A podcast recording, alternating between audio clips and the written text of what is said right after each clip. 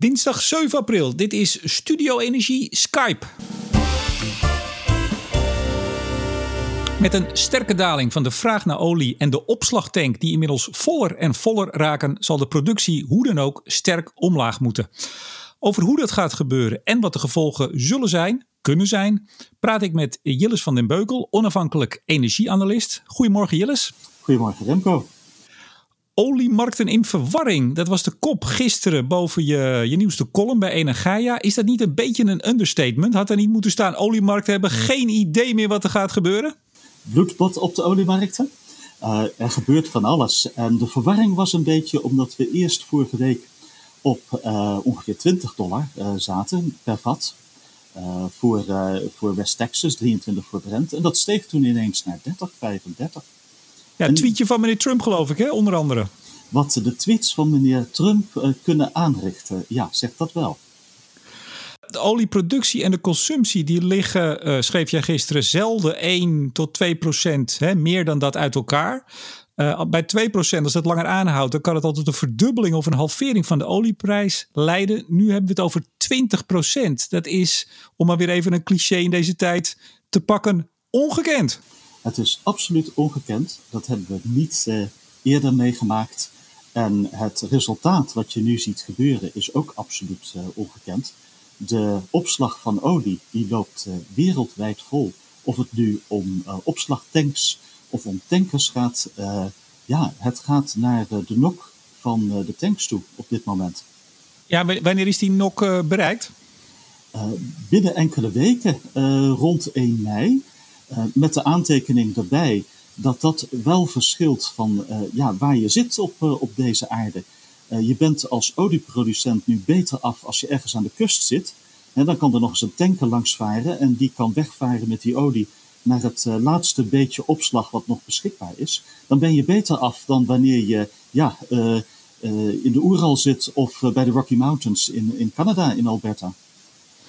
We gaan zo van de 100 miljoen vaten per dag naar minder dan 80 miljoen vaten. Nou ja, ik zei het al in de intro, uh, die productie moet terug. Hoe gaat dat gebeuren?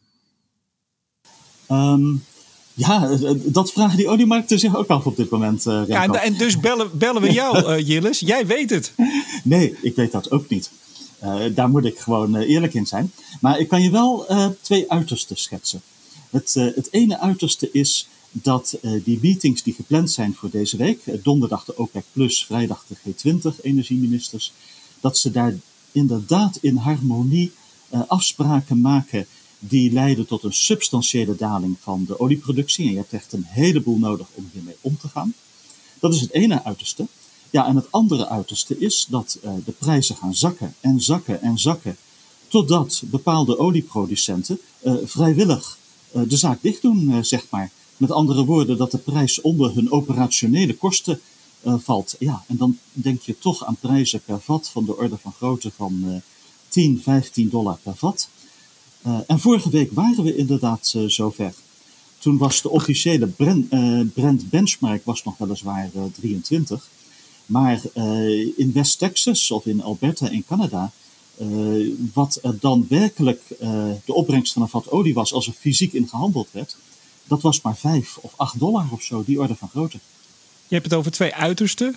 Kun je ook aangeven hoe groot de kans op het ene uiterste en het andere uiterste is? Ja, maar dat is mijn persoonlijke inschatting. Ik neig er meer toe om te verwachten dat het de tweede kant op gaat. Met andere woorden, uh, dat de prijzen nu weer gaan zakken, totdat genoeg olieproducenten uh, vrijwillig tijdelijk uh, productie gaan insluiten. Ja. Als we het over producenten hebben, hebben we het toch vooral over Rusland, de Verenigde Staten en Saudi-Arabië. Wat, wat voor spel zien we hier achter de schermen?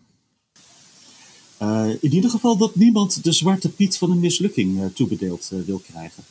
we willen geen uh, Wokkehoepstra's hier, Poetin en, en, en, en, nog Trump, nog Mohammed bin Salman.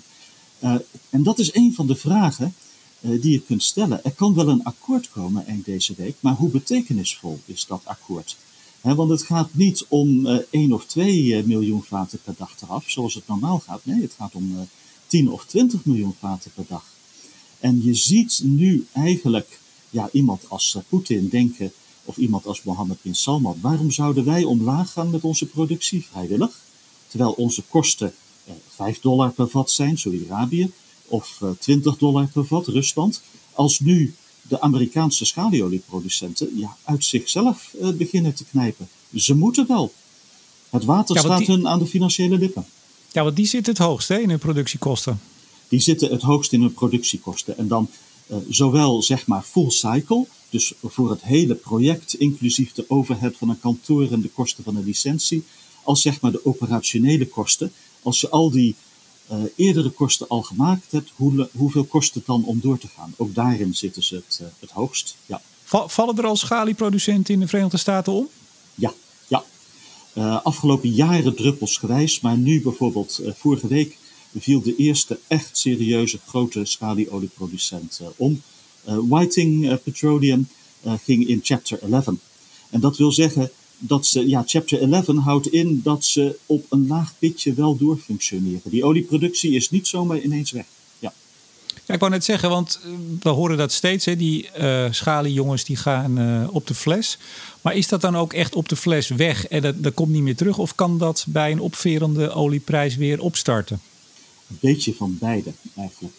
Het segment van schalieolie, uh, dat is niet weg. De techniek is er. Die rigs die zijn er. Die fracking crews die kunnen weer aan de gang. Uh, maar er gebeurt wel iets anders. En dat begon eigenlijk een beetje vorig jaar al. Uh, Wall Street, Amerikaanse investeerders, die verliezen het vertrouwen in schalieolie. Uh, het is een industriesegment wat tot nu toe als segment, als geheel, als je de resultaten van al die bedrijven bij elkaar optelt, heeft het nog nooit echt winst gemaakt.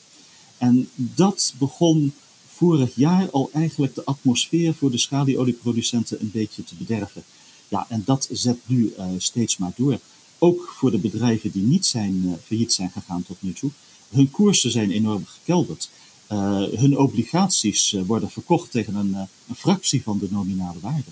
En dat geeft aan van nou, er wordt een groot risico ingeschat dat deze bedrijven om gaan vallen.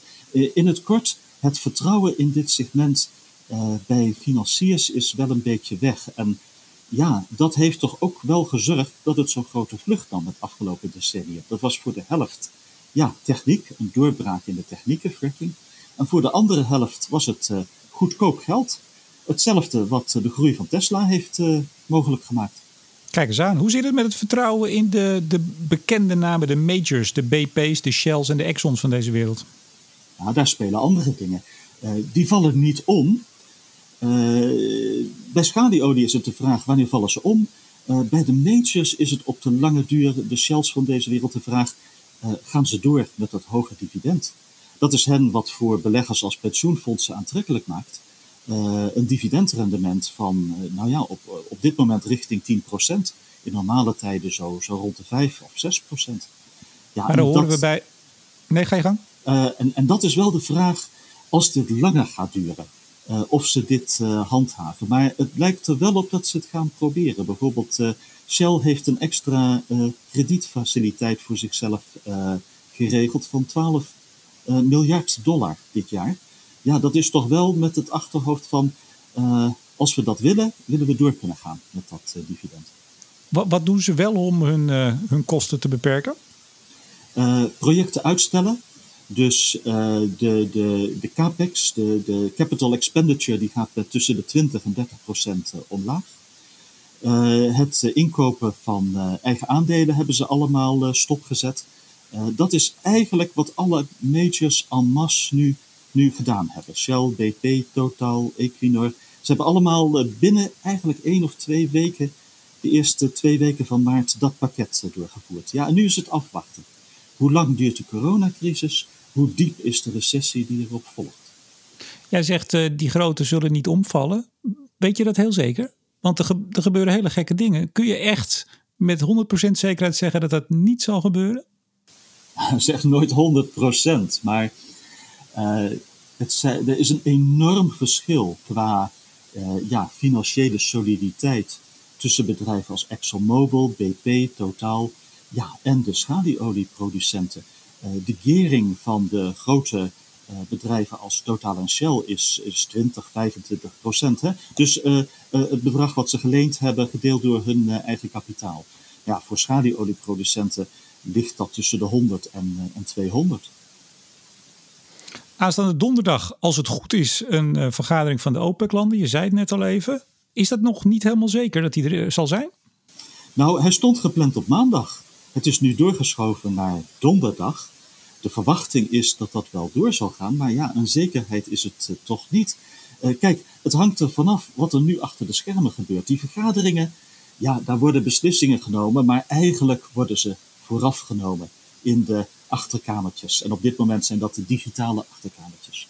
Waar, waar moeten we op letten als, uh, waar moeten de luisteraars op letten donderdag als die vergadering doorgaat? En, en, ze dus bekendmaken wat ze waarschijnlijk dan nu aan het besluiten zijn deze dagen. Wat zijn nou de details waar jij op let als analist?